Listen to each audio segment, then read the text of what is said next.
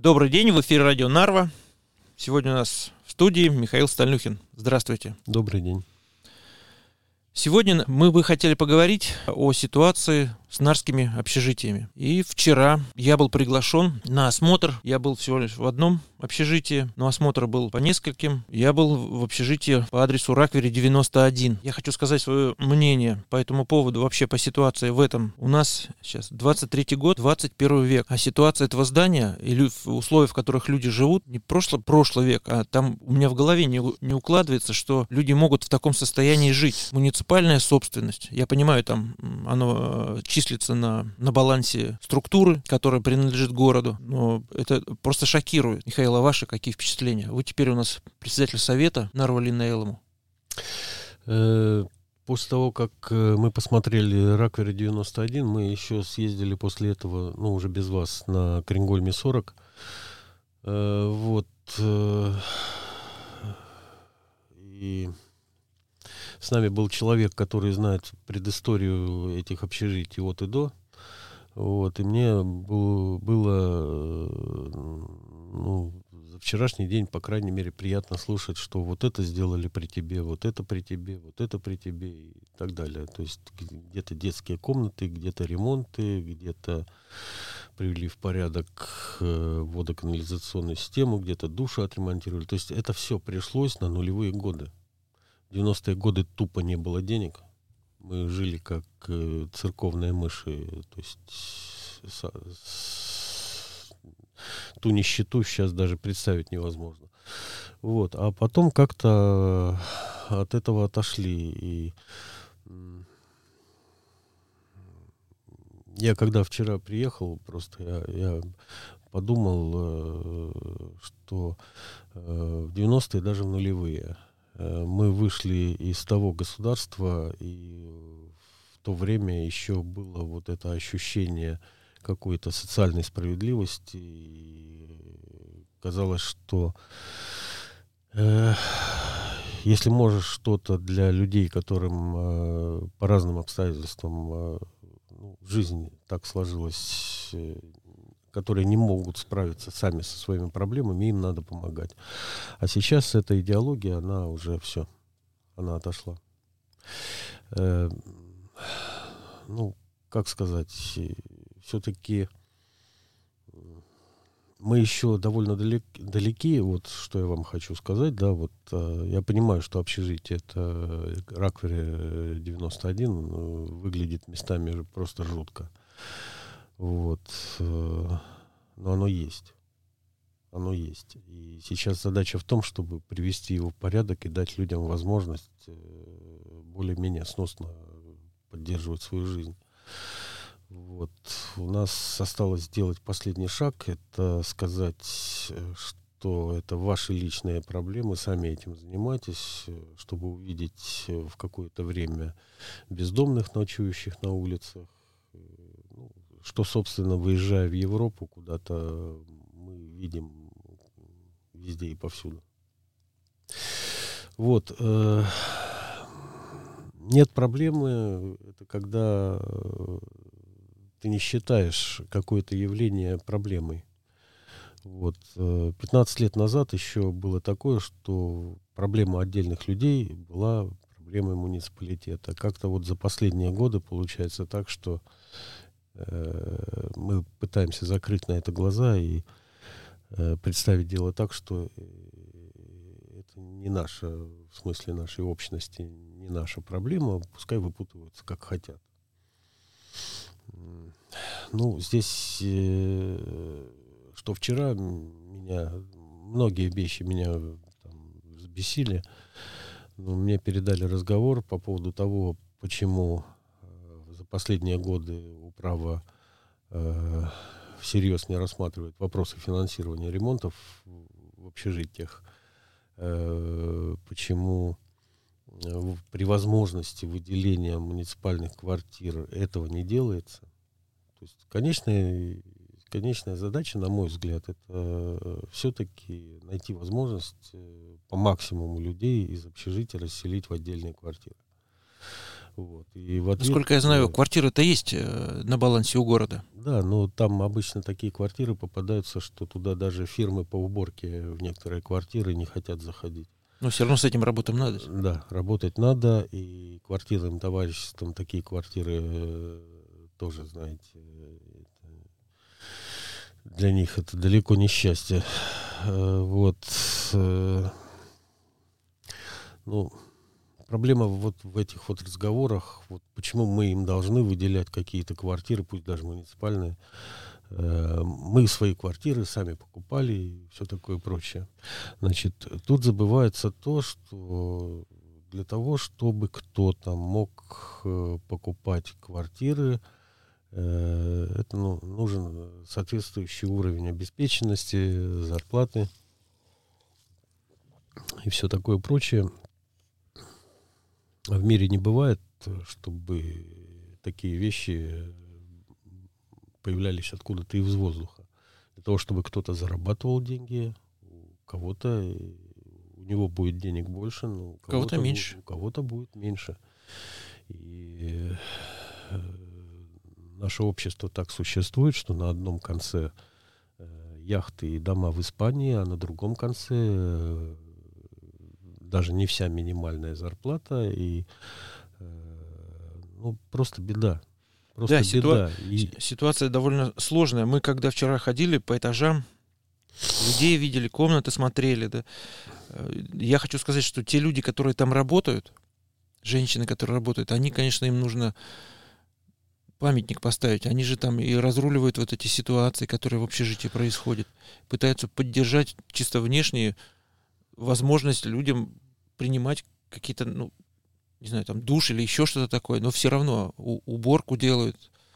Ну, э, самые тяжелые времена, э, они позади. Все-таки самое тяжелое время было в нулевые годы, до да. начала вот этих вот э, и ремонтов, и расселений.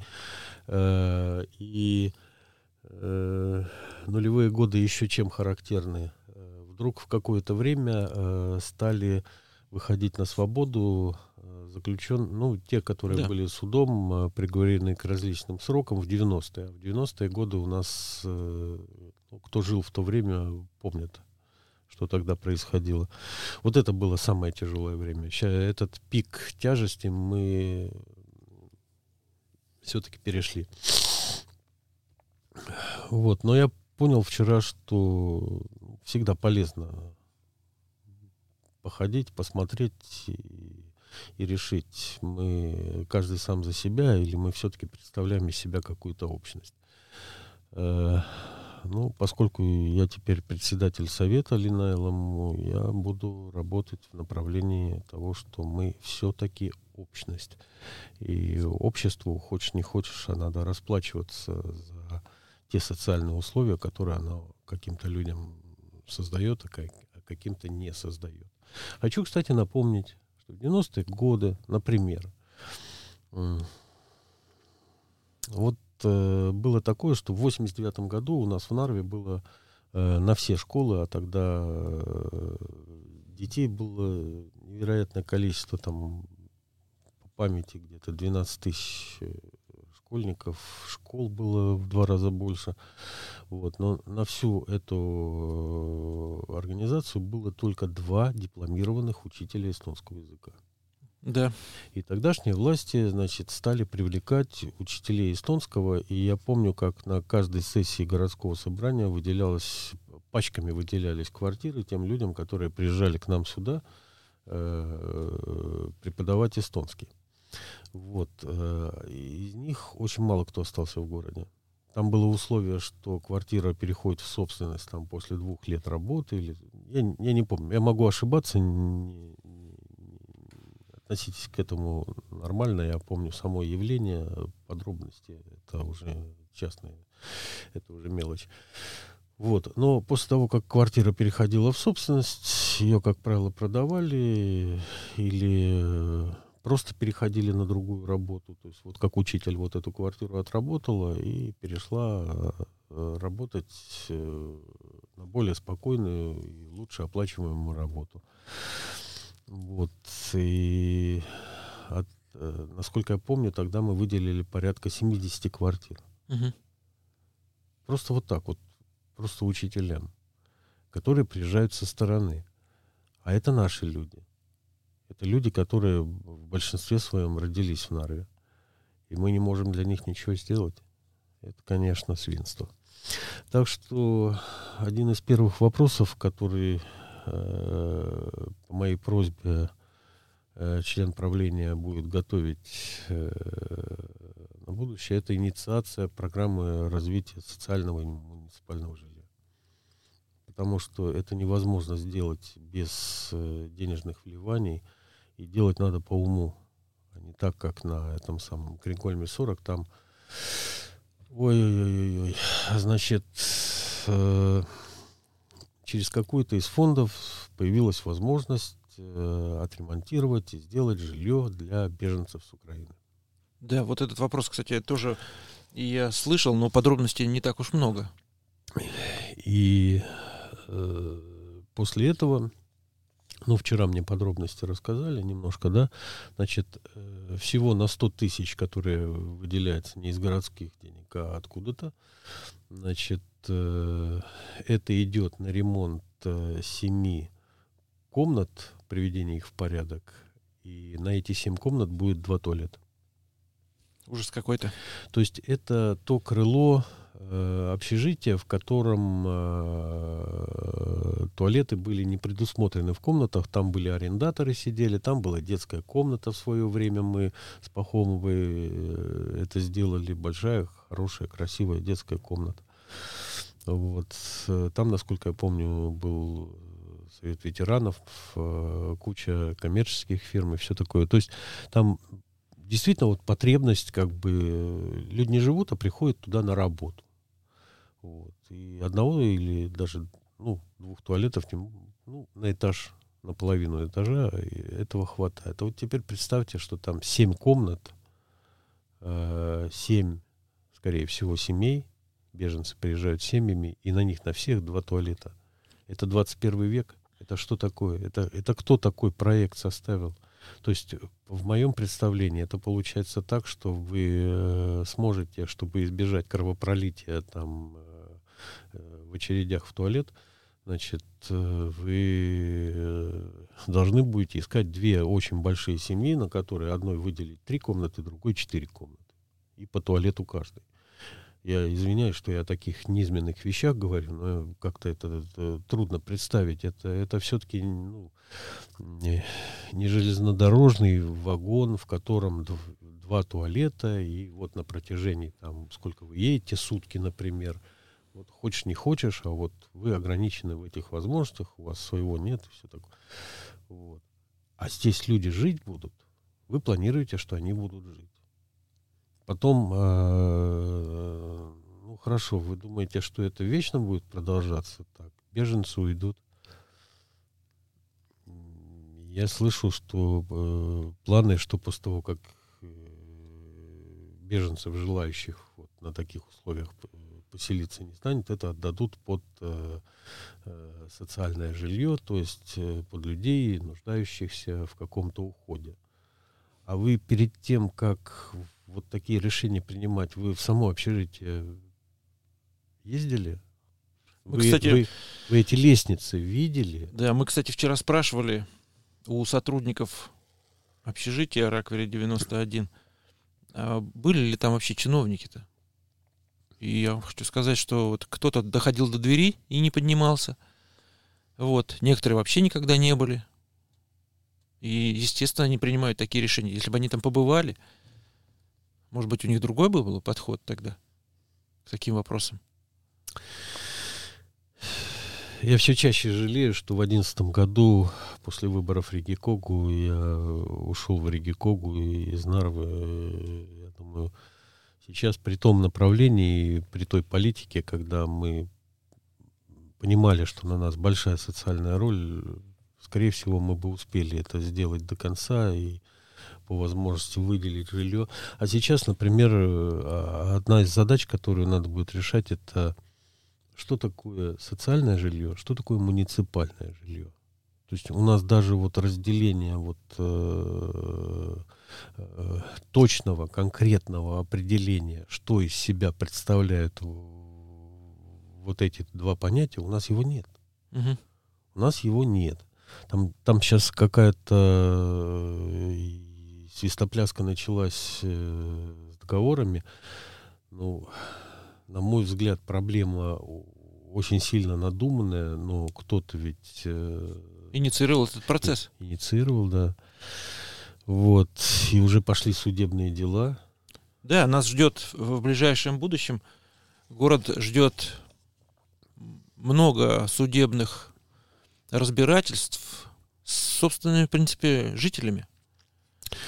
Значит, э, я не какой-то там э, Манилов. Э, прекрасно представляю, что мечты не сбываются. Вот. И если у нас сейчас э, около 930 комнат и блоков э, в шести общежитиях, они заняты, и 70 свободны, то это проживает, ну, грубо говоря, ну, нет такой статистики, как выяснилось. Но я думаю, что это порядка двух-двух с половиной тысяч человек. Да, прилично. И если принять программу, то для того, чтобы расселить это, господи, это лет 20 надо при тех темпах, как э, высвобождается жилье и переходит в собственность города, это лет 20 надо. Но если бы это продолжили делать э, с нулевых, то сейчас бы эта проблема упиралась только в тех людей, э, которые ну, а, абсолютно асоциальные, не способны жить такой общности, которая из себя представляет квартирное товарищество. Вот. Значит, ну что, будем делать. Будем работать. И, э, когда меня туда э, утверждали в этот совет Линелла, мои взгляды были известны, я их менять не собираюсь. Я буду работать в этом направлении. Ну, вполне вероятно, что кому-то покажется э, более выгодным другой путь. Знаете, я вот такую историю расскажу. Э, в начале 90-х, э, опять-таки, кто жил в то время, те помнят, какое количество скандалов было на таможне, угу. на границе. То есть все время там что-то происходило, кого-то там задерживали, арестовывали, то есть э, брали э, поборы какие-то там. Э, э, ну, то есть полиция и, э, в частности, вот таможня, это, это было средоточие такое вот кадров, которые принимают, ну, это мое окно на границе, да. Я раз здесь работаю, значит, я этим всем руковожу. Ну, это понятное дело, это тогда вся страна так жила. Сейчас э, кто-то возмутится, но тот, кто возмутится, он просто или забыл, или просто тупо не знает, э, как мы жили в 90-е годы. Вот. А у меня в педуниверситете в Таллинском был один предприниматель, который э, преподаватель, э, который э, вот странным образом давал нам основы юриспруденции. Хм. И я даже не помню, как назывался этот предмет, но мы очень э, много обсуждали с ним какие-то тонкости. Вот. И как раз прозвучал какой-то, прогремел какой-то скандал очередной на границе. Там э, речь шла о сотнях тысяч крон, которые куда-то в чужой карман ушли. И это серьезные деньги были в первой половине 90-х, очень серьезные. Вот, и вот этот преподаватель нам сказал, а как вы думаете, а как можно избавиться от преступности на границе? Ну, э, первое предложение сразу. Надо поднять зарплату таможникам. Э, когда поднимается зарплата, человек ее увеличение воспринимает как, как данность как нечто само собой полагающееся. Это значит, что у него параллельно вот э, этот э, планка вот этого вот потребления тоже растет. То есть он не перестанет воровать и жульничать из-за того, что ему подняли зарплату. А между тем, указывал он, есть способ полностью избавиться от э, вот такой вот преступности. на границе. Думали, думали, у целой группы студентов, э, там, там несколько групп у нас на лекции ходило, э, не появилась версии, и он сказал, а надо признать это законной деятельностью. То есть, э, если вы, ну, грубо говоря, вы признаете воровство законной деятельностью, и у вас из статистики уйдет все то, что с воровством, вы не будете людей судить за воровство, вы не будете их за это сажать, э, каким-то другим способом на, наказывать и так далее, у вас сразу исправится статистика. У вас сразу пойдет вниз вот это вот все. Вот. Э, вот здесь вот этот вот вопрос, да, то есть э, происходит изменение идеологии, при котором э, люди, вынужденные жить в общежитиях, э, на них э, социальные проблемы общества э, как будто и не сосредоточены. Вы сами виноваты. Это вот то, что говорил в 90-е годы вот этот преподаватель, да, признать э, законным какой-то вид преступления, и он после этого исчезнет. Он на самом деле будет происходить, просто мы не будем это считать. И вот этих людей, живущих в общежитиях, э, я так понимаю, что у властей все больше и больше соблазна э, просто отказаться от решения их проблем. Ну а что? Политически они аморфны, интересы не представляют. Как производители каких-то ценностей, в лучшем случае они работают на минималке и на каких-то подсобных работах, особо там ну, там контингент э, достаточно специфический. Зачем вообще ими заниматься? Вот. Э, я хочу поменять, вернее, вернуться в нулевые годы и попробовать еще раз вот с этой программой э, что-нибудь сделать. Ну, Михаил, мы желаем вам удачи. Мы также будем следить за этой ситуацией. В ближайшее время, я думаю, тему проблем нарских общежитий мы поднимем, пригласим друзей, юристов будем больше уделять внимание этой ситуации. Спасибо, Михаил. Э, и вам спасибо. Э, понятное дело, что это потребует э, средств, но мы вчера зашли в комнату, которая вот она освобождена я не помню, это, да, вы, вы были, и там прозвучало такое, что комнату выделили при условии, что человек сам сделает ремонт. Человек заехал, сделал ремонт. Э, есть положение, по которому те изменения, которые вносятся вот такими ремонтами в жилье, они э, остаются. Но съезжая с общежития, человек просто содрал паркет пола. Да. То есть у нас здесь проблемы э, во всех направлениях. И в направлении финансирования, и в направлении психологии, вот такого вот отношения. Ну, ладно, попробуем. Не с таким справлялись. Желаю удачи, Михаил. Спасибо.